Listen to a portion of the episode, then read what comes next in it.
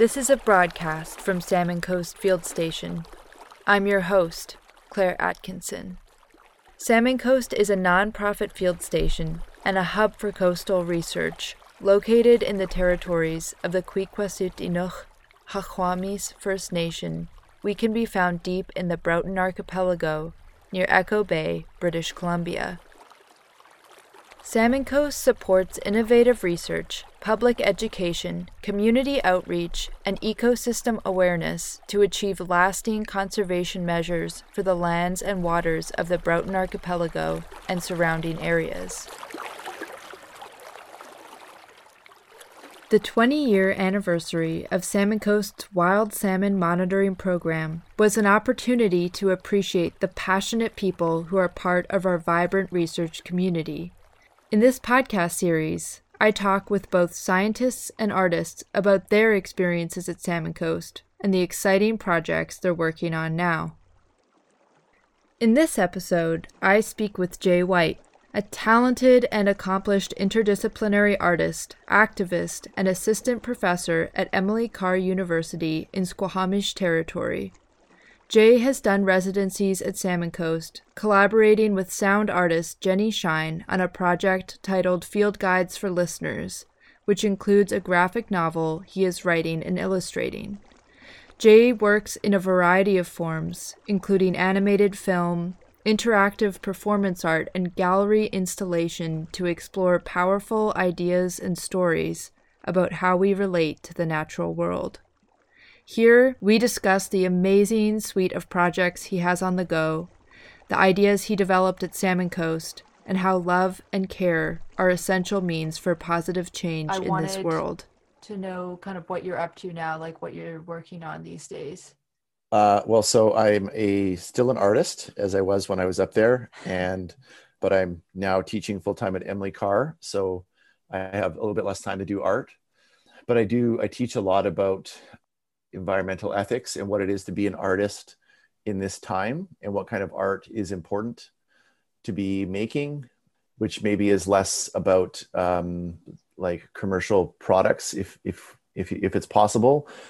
Not do that kind of work but instead be uh, dealing with some of the very urgent things that we have going on with climate change and falling out of biodiversity and uh, systemic racism that people are finally coming to uh, understand. Um, more people are, white people are understanding more fully.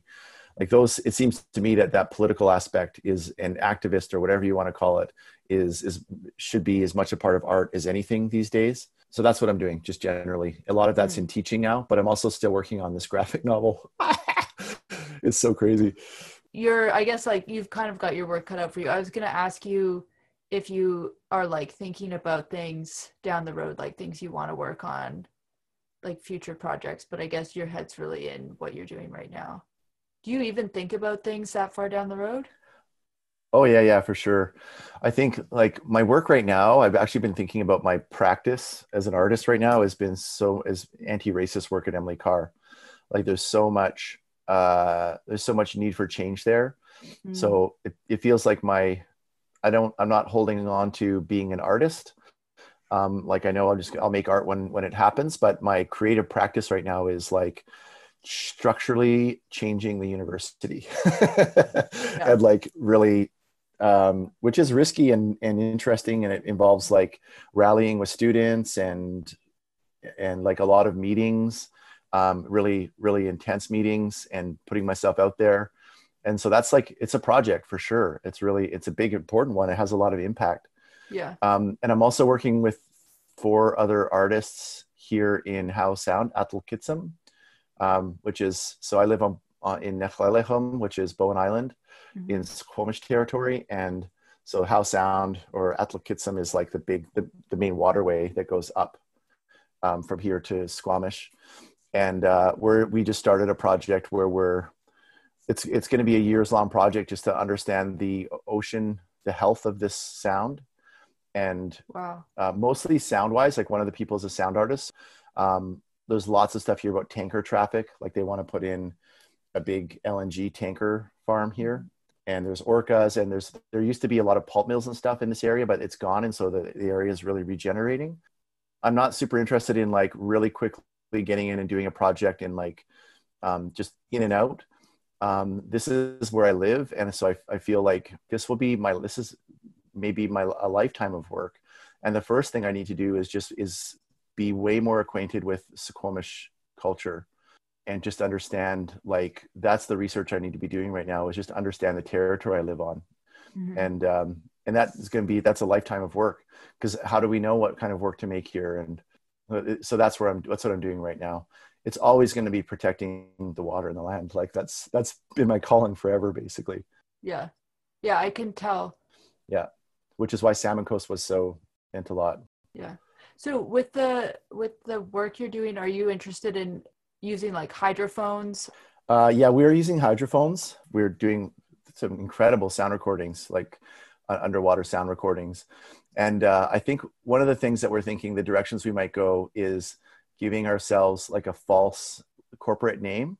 And uh, so we're like a kind of like a resource, like like uh, taking on the identity of a of a resource extraction company and giving ourselves like hats and stuff, but talking about something different than than the land as a resource. It was like art. What would art look like if it was science or something? So we're thinking about doing like these sort of like spot tests of like going to certain places and getting like doing samples and like recording the water, just like being an intermediary for the for the land or something. I don't That's know. That's so cool. Yeah. So it'll be like somehow pretty tongue in cheek, I think. Just saying, like getting pictures of ourselves wearing these uniforms, like with our with the our mm. microphone up and like just recording a yeah. tree or something like I that. I really like that. and then writing something that sounds kind of scientific about what we discovered or something. Yeah, that's really cool. I've often felt doing field work like that is part of a scientific project. I often feel if someone was filming me from a distance, it would look like I was doing some per, like performance art piece because some of the things you do yeah. while you're sampling are so strange and obscure. Like yeah. there are these like super important th- things that you're careful about for like cross contamination, but from a distance it just looks like this bizarre very choreographed movement. Yeah. Yeah, totally. Yeah, maybe that's the kind of the thing what would be interesting in doing in posing as like some kind of corporate like engineering mm-hmm. professionals or something like that is going like well what is what kind of other important work like aside from things that you're doing which are really honestly like you know getting data um, what kind of other data is there that that we can also like pretend or actually is important somehow yeah um, and then like but actually make that seem more serious than it than it actually is in some way i don't know have this yeah. sense of humor about it i guess yeah. Well, I like the, the idea of kind of like questioning what it is that data even is because there's somehow like often this qualifying thing when you call something data. It's kind of in the eye of the beholder almost what you call data or not. Yeah, totally. And I mean, like stories are, it's all stories, right? It's all data. Mm-hmm. And um, I think you and I talked about this actually.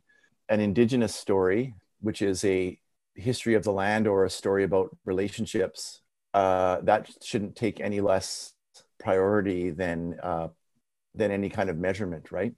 Yeah, there's kind of like sometimes I think for people like a hierarchy of how information is classified, but it's all just information about the world. Yeah, exactly.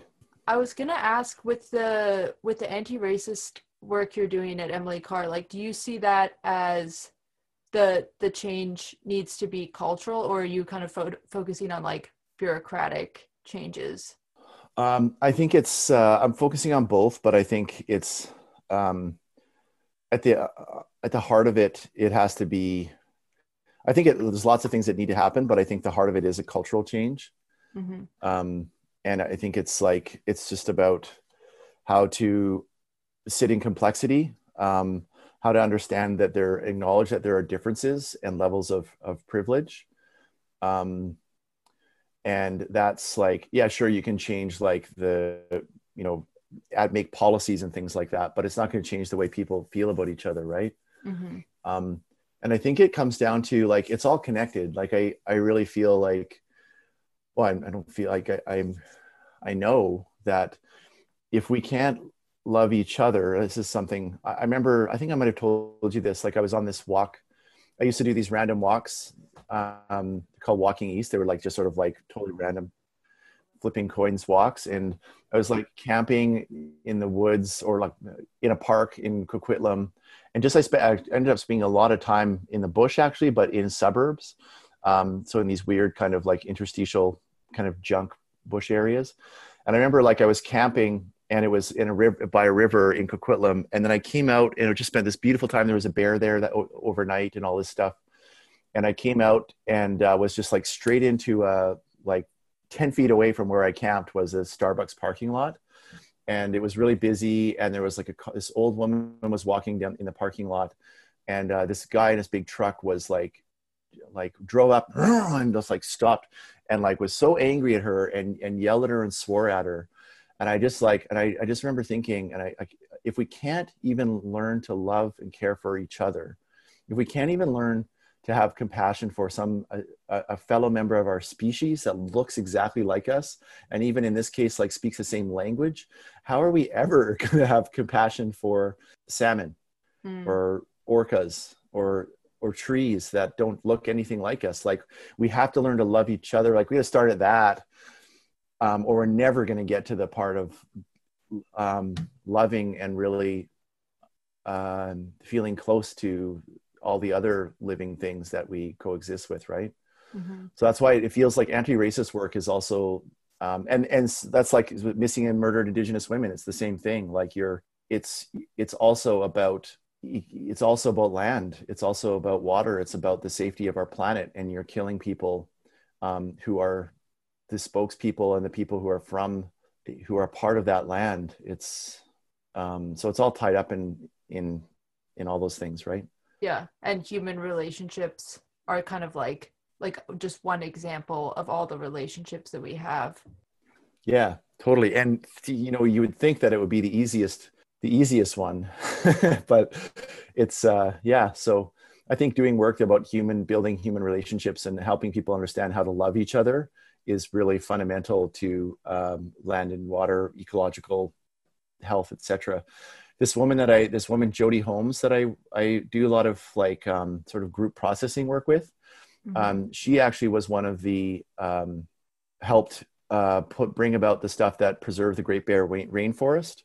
So mm-hmm. she was like a big. She's been an eco warrior activist for years, for decades, and she got into. She actually stopped doing it and got into doing um, interhuman, like personal, like somatic wow. conflict resolution slash therapy modalities because she just realized in the meetings she was having with these big corporate stakeholders and stuff she's like people don't even know how to talk to each other so that's i hear it from her too she's like this is how we can this is her way of saving the world or trying to do something is by making people understand how to be with each other that's very yeah. very interesting there's something yeah i don't know. I, I think there's something about salmon coast actually that's in a really interesting place too with like intermediary between science and uh, fostering relationships with the uh, the nations there and bringing in other you know cultural workers as well. Like it's a very it's in it it does that work too right? I think. Mm-hmm. like it's not just a scientific in my mind it's not just a scientific research station. It, it has the potential to be an intermediary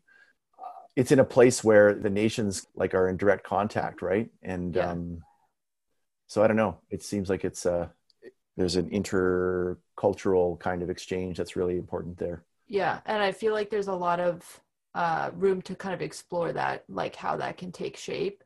Mm-hmm. so getting to coast so can you just talk a little bit about when you were here and what you were doing? Yeah so i came up with jenny shine and we had proposed an uh, artist residency. Uh, jenny did a series of audio recordings. And uh, so it was just like recording almost like not like a reporter but as like someone who's just like witnessing how science is trying to understand that place. Um, and that was like the very specific way that we were kind of looking at it is like we're going we're in here um, thinking about how how do scientists talk about this place? How do they come to um, there's the field recordings and there's all that data collection which is really important um, but we also want to get to like the heart of like what what do they what what is the intention behind that um, what is the their appreciation of this place kind of and so yeah, it involved going out with sea licing. It involved going out with uh, stream walking. We did lots of recordings, lots of interviews with everybody.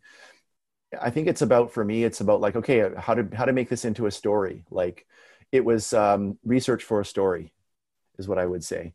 And I think the story is still unfolding for me, but I think it has to do with um, the humanity behind science and the hope that people have I'm going to get emotional now thinking about your Good. story with Good. the with the professor. Right. But like the hope that people have, but also amidst uh, a lot of um, like potential disaster or catastrophe or loss. Um, and I think that's I think that seems to be the story that's unfolding is like how do people work in under these conditions? The people who know the, most closely what um, you know aside from indigenous people like who understand the implications of some of the, of the, the loss of biodiversity or of a population and who are witnessing that and how do you keep doing that work where's the there's obviously care there and um, and i think that's the story mm. so i feel like it's uh, yeah it's, it's almost like when i hear about people making documentaries it's a documentary graphic novel right basically it's like what I hear about when people make documentaries. You go in with an idea and then you just start asking questions and see what starts to unfold. Mm-hmm. Um, and then the other thing about it that I've that I've wanted to incorporate is this, other than human perspectives. Like there's a pretty good section of this which is about just like sea lice and what what would see what it would be like to be like a sea lice or like a salmon and that kind of thing which I think to me is a part of that. Um, the anti-racist stuff that we were talking about too. It's going like embracing complexity. Like, what about yeah. if salmon are a culture and a, a, very complex organism that is that has you know families that live in streams and they might not see it that way but if we start to imagine things like that and, and really see like the, the absolute genius and miracle of every every animal um, that it, it, also i think for me that engenders a kind of love and um, an appreciation that i would I, I think people could embrace. And breaking down the othering that tends to happen with non-human persons. Yeah. It's like the more you know about somebody the more you start to understand they're like you right and i and uh i don't know if it's the same with other species but there's something for sure i find at least when yeah when you learn a lot about another species you're just like wow this is like how does it do this? And it's like a little it's like a little miracle. Um i think there is something yeah i don't does it break down othering or is it just like understanding how precious it is or something? I don't know. Mm. what are what are your thoughts? I i guess i see it i probably see it from more like the precious perspective because i feel like one thing that is always really impressed upon me is like the evolutionary perspective you have to understand what it has taken to get salmon to a point where they have this incredibly fine tuned, I guess, like intuition for how to home to their streams. Mm-hmm. Then, like all their yeah. interactions, like the fact that they've been fertilizing forests for like thousands of years and they've just been like slowly incorporated into all the biomass around the rivers and all the bears kind of like exist they like they literally are salmon in a certain way because they're like ingesting yeah. these molecules and then like their own bodies are made of salmon and i just like that kind of network um to me is so yeah. exciting yeah yeah it's incredible um were there any like were there any memories like specific moments or parts of the sampling that you think about a lot that kind of come back to you uh oh boy. Yeah. Um sure there's tons. I just remember uh going out to I can't remember it was like the name of the place. It's one of the closer ones where they would send, go sea licing. Um, oh. Well, it's just kind of like straight out. So it's yeah, further out, and there's that beautiful cove. Um, there's those beautiful rocky islands, and just just looking for any juvenile salmon, um, and only seeing like a few dozen in little spots, and the feeling in the boat. Um, and Roger, uh, what's what's I can't remember Roger's last name. Roger, who lives in uh, in the village up the up the Gweis Dams. Yeah. Um, he was there too, and we, it was just quiet, and it was like there's this kind of a little bit of frustration i think from sort of the scientific perspective about data collection and like oh we, we're not even it's going to be a zero here. But um, also just like thinking back to like roger talking about the stories he had of like their you know just being thick with juvenile salmon or of um, of chris and uh, jenny who had talked a lot with uh, billy proctor who had been there for for decades and them saying like billy would just dip, said he could just dip his hat in the water and pull out and just be filled with juvenile salmon. So just like witnessing that if you just went there you'd be like oh look there's fish but understanding that that long-term perspective which is so important um, and maybe actually gets a, you know you might not even see that in the data because those are stories too right? Like just going like this is like almost like a dead area so that was something that was just like kind of heartbreaking. Mm. then also walking to when we were up i can't remember the other place that uh, there's a collection point that's further to the east that's got there's really rocky valley on either side. It's by a salmon farm. And we went in do you know the place i'm talking about? It might be glacier. Yeah glacier maybe yeah. It's got that rocky face. Yeah yeah. And then we went and um, went out and went up past that big the big cedar tree in there. Do you know the place? Yes. Yeah. The the really really old cedar tree. Yeah, and just walking up and the just the awe of this tree and as you're saying like the like everybody it's this incredible thing you know like everybody is everybody is you know in their science heads and everybody's a professional in different ways and has all these different perspectives and personalities and ego and you can just you can feel all that and then like you come up to this tree and it just quiets everybody. Like the feeling uh, where everybody just falls silent and there's something happening that's um that is like all the ego is gone and everybody just is in awe of this of this being right? And and also of this with the, the knowledge that this being is an accumulation of all of these nutrients and is a product of like all of the salmon that have moved through there and this like you know hundred centuries of of life. It's just an incredible thing. So yeah that oh there's like i have that as one of the pictures. I don't know where it is but that's one of the pages. Mm. um yeah and, and I, I would also say like this it's so funny because there's the education and understanding is so important because people could go through there and be like wow this is untouched. Like wow i'm in the wilderness. And like first off not understanding that they're in like in, in nations in very complex um, highly technologically advanced you know incredible cultures um, in that territory. But also that it is it's not untouched right?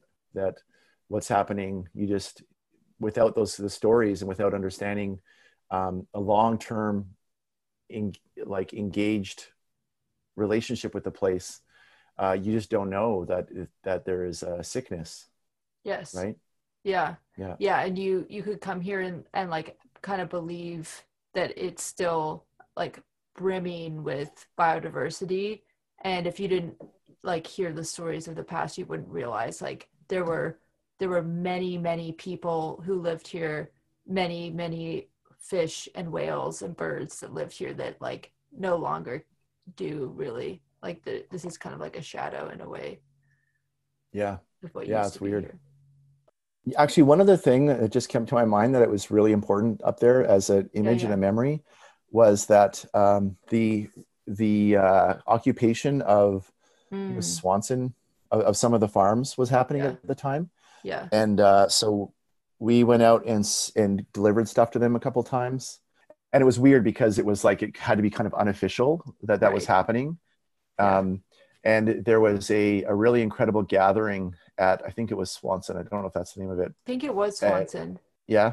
Yeah and it was really great. Like david suzuki came out. The elders oh it was so cool. Like elders came, came and chiefs came from down the coast from from i think even up from bella coola even or Bella wow. Bella. Like there was a gathering of chiefs there, an incredible like uh, show of support and solidarity um, and allyship between these nations who were like, yeah, we fought, we have fought, you know, we have been at war in our histories, but we're here together. And it was just like, it, you know, and David Suzuki spoke as well, which is from another, he like Western cultural perspective. And how long so, had they been camping there at that point? a long time, uh, weeks. It was it was I don't know, if not months. I can't remember. That was incredible.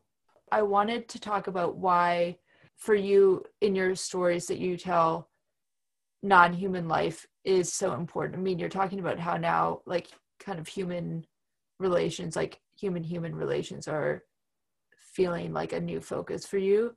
But in the past, you've really, really focused on uh, non human life, how people interact with non humans.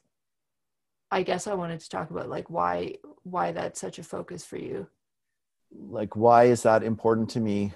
Um, I'm just like looking outside my window right now. I'm on Bowen Island, home, and I'm looking out at the um, just at the trees. And when you're asking that question, and whew, I don't know, it's just been um, it's it's my calling. Um, ever since I was a kid, I would I would prefer to be in the woods.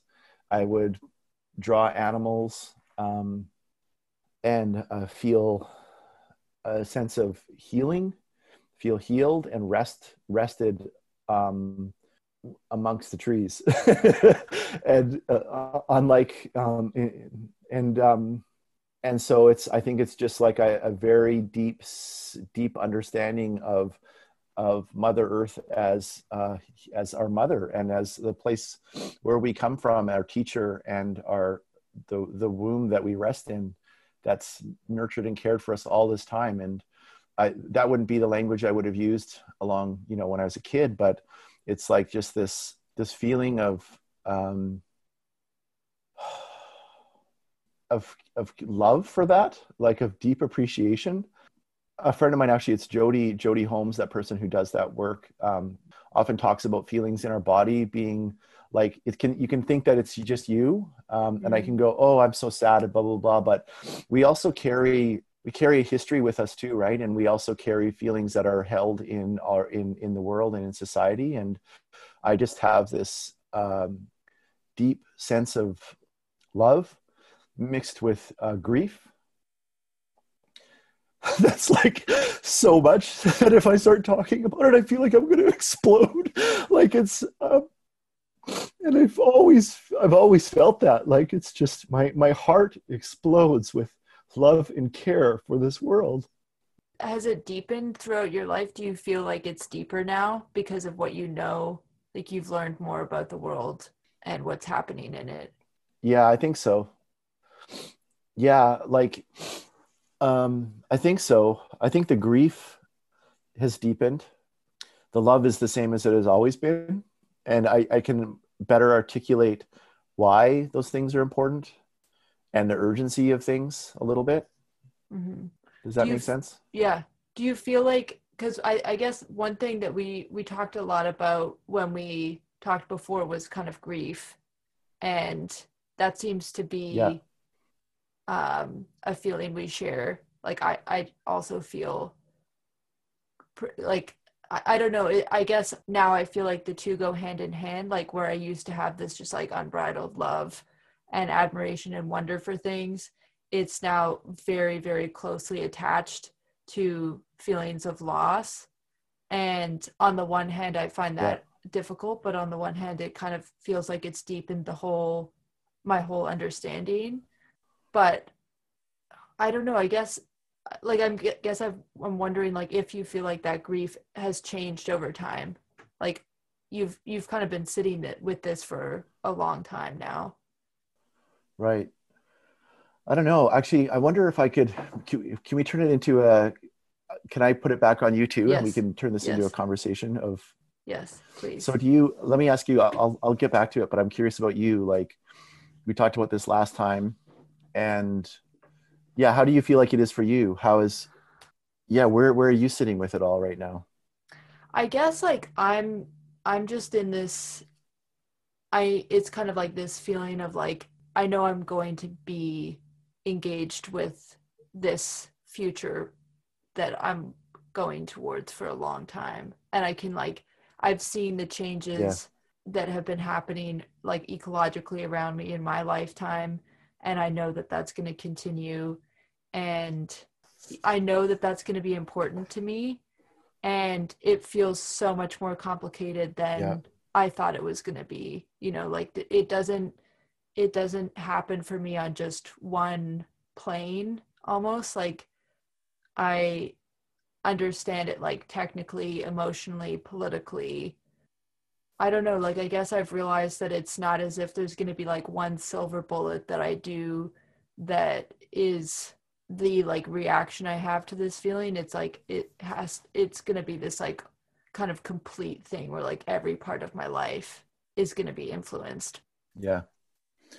Do you feel like galvanized? Is it is it like uh well I remember you saying when we talked last time that it uh the thing that you took away from the conversation with your professor is that it well we talked about this a lot that it changes things to know that you are um dealing with uh like memorializing or dealing with a situation that's not going to go back or whether it's like you know with your professor it's like an extinct species basically Yeah. um like how does that change things and maybe Yeah. this is a question that i maybe this is we'll get to my yeah how do you sit with that? Do you still can you accept do you are you able to sit in that or is that too hard to live with? I think I have to live with it because to not live with it feels like it would be like um I don't know, like it would be it would be so untrue. And yeah. to be honest, like the memorializing part, I I have to be honest, I found it kind of calming almost because it's Yeah. it's been like it's similar to how I've you know like like we're all kind of going through this like like global moment of like really talking about anti-racist work. And I feel like I feel a similar thing about that where like it's not even about what I do like this week or like today or this hour. It's like about what I do for the rest of my life this is not going to be something that I deal with and I complete that dealing with. It's going to be something that is like something I do every day every week every month every year for the rest of my life. And yeah. and so i find that calming because it's it's not it doesn't have to be finished. I know it's not going to be finished ever. And i think that for me that's really comforting. And when you were talking about like the scientific work the interesting thing about the scientific work especially like long-term mod- monitoring is it's kind of this like almost this like ritualistic meditation on that because you're doing the same monitoring every year. You're going back to the same stream every year. Mhm. and you just are like it's this expression of dedication to that like that idea that you care about this it's like an embodiment of that and returning to that every day that you walk a stream and count the fish you are practicing that commitment. And and yeah i guess like because i i know that that i i can only kind of like do the work that's possible like within my own little life. Um i kind of i i feel like i just have to focus on those practices Yeah. Yeah, that's really nice, nice way of saying it. And I think that the field work part, what you're like this return every year is like meditative and it's also like an act of it's it's being a steward, right? Like it's it's the new to think about it not just as science, but like um if like merging sort of indigenous or and scientific perspectives. Like it's being a caretaker um yeah I mean, I'd like to think that like a, a century from now, we're still, um, if there's, if there's, you know, in, that people are still going out there and calling it what it call it whatever they want. Maybe it's something, you know, indigenous and scientific, whatever. There was a different term, but it's like we go out and this is how we watch the streams is that we do these things and we have we have a century of research and it's a practice of like I know I I'm- I became a stream walker actually. This is sort of another interesting thing that's happened from Salmon Coast is after I Oh. left there and learned about stream counting, I started. Um, I'm now uh, well, I did, I, when I can, I do. I help out with the counts where I grew up in Abbotsford, like where I went to high school and elementary school, and um, it's an act of care and of like a relationship with a place, right? Yeah. Um, so I think there's uh, it's being a steward and Yeah. uh, and a watch, and and I think that doing that those counts too, like you're not just out taking data, you're actually seeing the changes too, right? Yeah. So and the streamwalkers are often the people who are the first ones who see oh my god there's like some spill or something like that. They're also watching the streams. So i think there's a there's something really beautiful in that. And you're right it's it's uh, it's so beautiful. I love how you said that that it's not just going to be finished. It's it's a daily thing. And it's also intergenerational like we have to pass this has to be passed on. Yeah. and the things that came before us need to be passed on to us as well like the knowledge of these places Yeah. right Yeah. And yeah one thing really nice one thing that Emma like I Emma's just finished well she's finishing this report on salmon populations in the Broughton and it's quite a large scientific report but one of the big takeaways is that the monitoring effort from the Department of Fisheries and Oceans has gone way down and something that we were talking about is that if like if a stream if there aren't salmon in a stream then the dfo is likely to stop monitoring it. And i i can't get that idea out of my head. For some reason there's something about the idea that like because there's no like if if salmon of certain population of salmon become extinct in a stream you would stop monitoring that stream and i i deeply feel that it would be important to continue walking that stream. Like even if there were not salmon there there's something i find i, feel very strongly about that that even if a population went extinct it would be so important to keep walking that stream as like as like a memorial and a memory of the fact that like there were salmon here and and like it's possible that one day they'll come back and Yeah, we need to kind of like keep this as like as something to signify that like in the present that this this Yeah. happened it's almost more important to walk it because that's a stream that's sick Mhm. and um, so it's not like if you it's like if you're a nurse or a caretaker and then you have uh, this you have a patient who is really unwell you don't close the door on them and walk away. Like all the more reason to be paying attention to that place.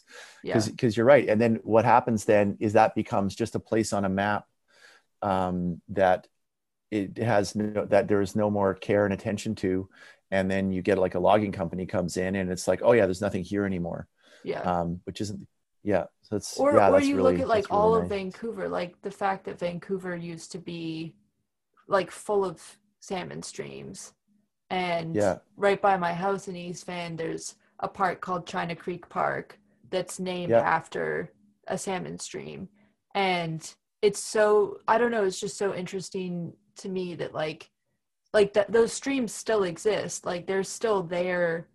They're just covered up. I and that idea to me feels interesting that like there's something so um resilient about this place that like it like that stream is still running underwater.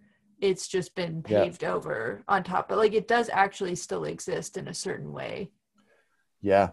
Yeah. And the more you forget it the more um, it just is uh, colonized right? It's just Yeah. a, it's a city now.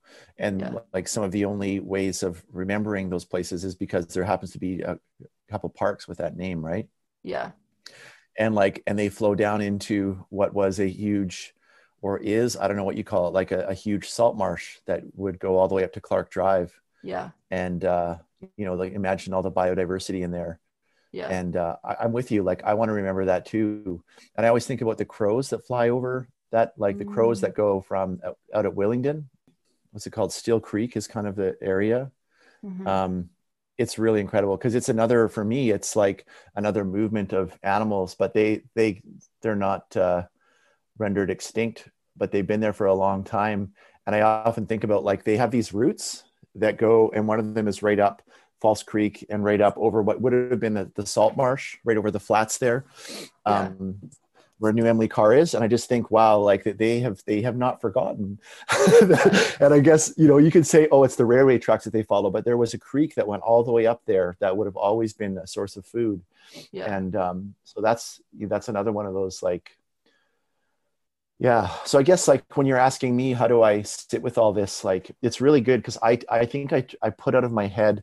I don't think I've got it in my head as much as you that um and i think that's why i said to you last time too like i have so much hope when i talk to you because your perspective is more you grew up in this loss when i when i grew up it was like extinction was kind of a like you know some animals are Oh. going extinct and it was a very Yeah. different thing um, i think i have a harder time getting my head around that um, and accepting it um, but when i hear you talk about it um, it, it it actually like it makes it gives me a sense of peace to know like i said this to you last time to know there are people like you who are grappling with the complexity of this and that it's um, and that you understand the longevity of it and that it's not it's a way of being that's not just a single action to take.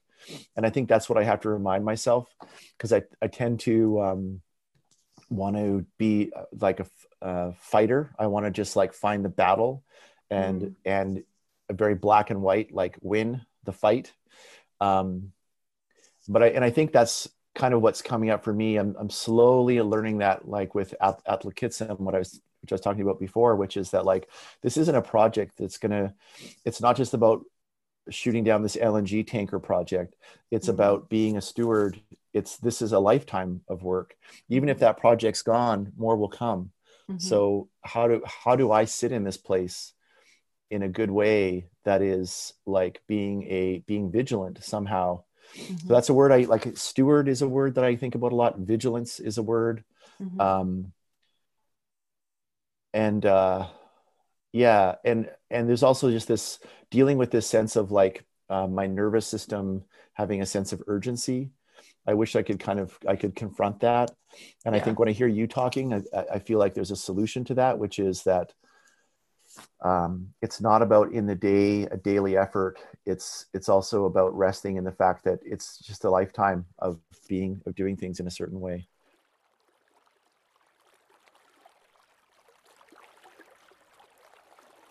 You've been listening to a broadcast from Salmon Coast Field Station.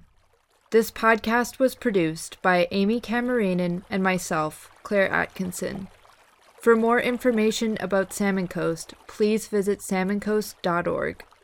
For more on Jay White and Jenni Schine's residency at Salmon Coast, you can visit fieldguidesforlisteners.ca. And to learn more about Jay's abundant work, visit his website, draworbedrawn.com. Thanks for listening.